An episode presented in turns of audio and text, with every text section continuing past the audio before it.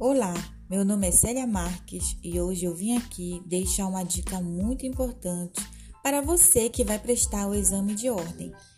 É imprescindível que você comece a se preparar o quanto antes, pois a maioria dos candidatos começam a estudar somente quando o edital é publicado.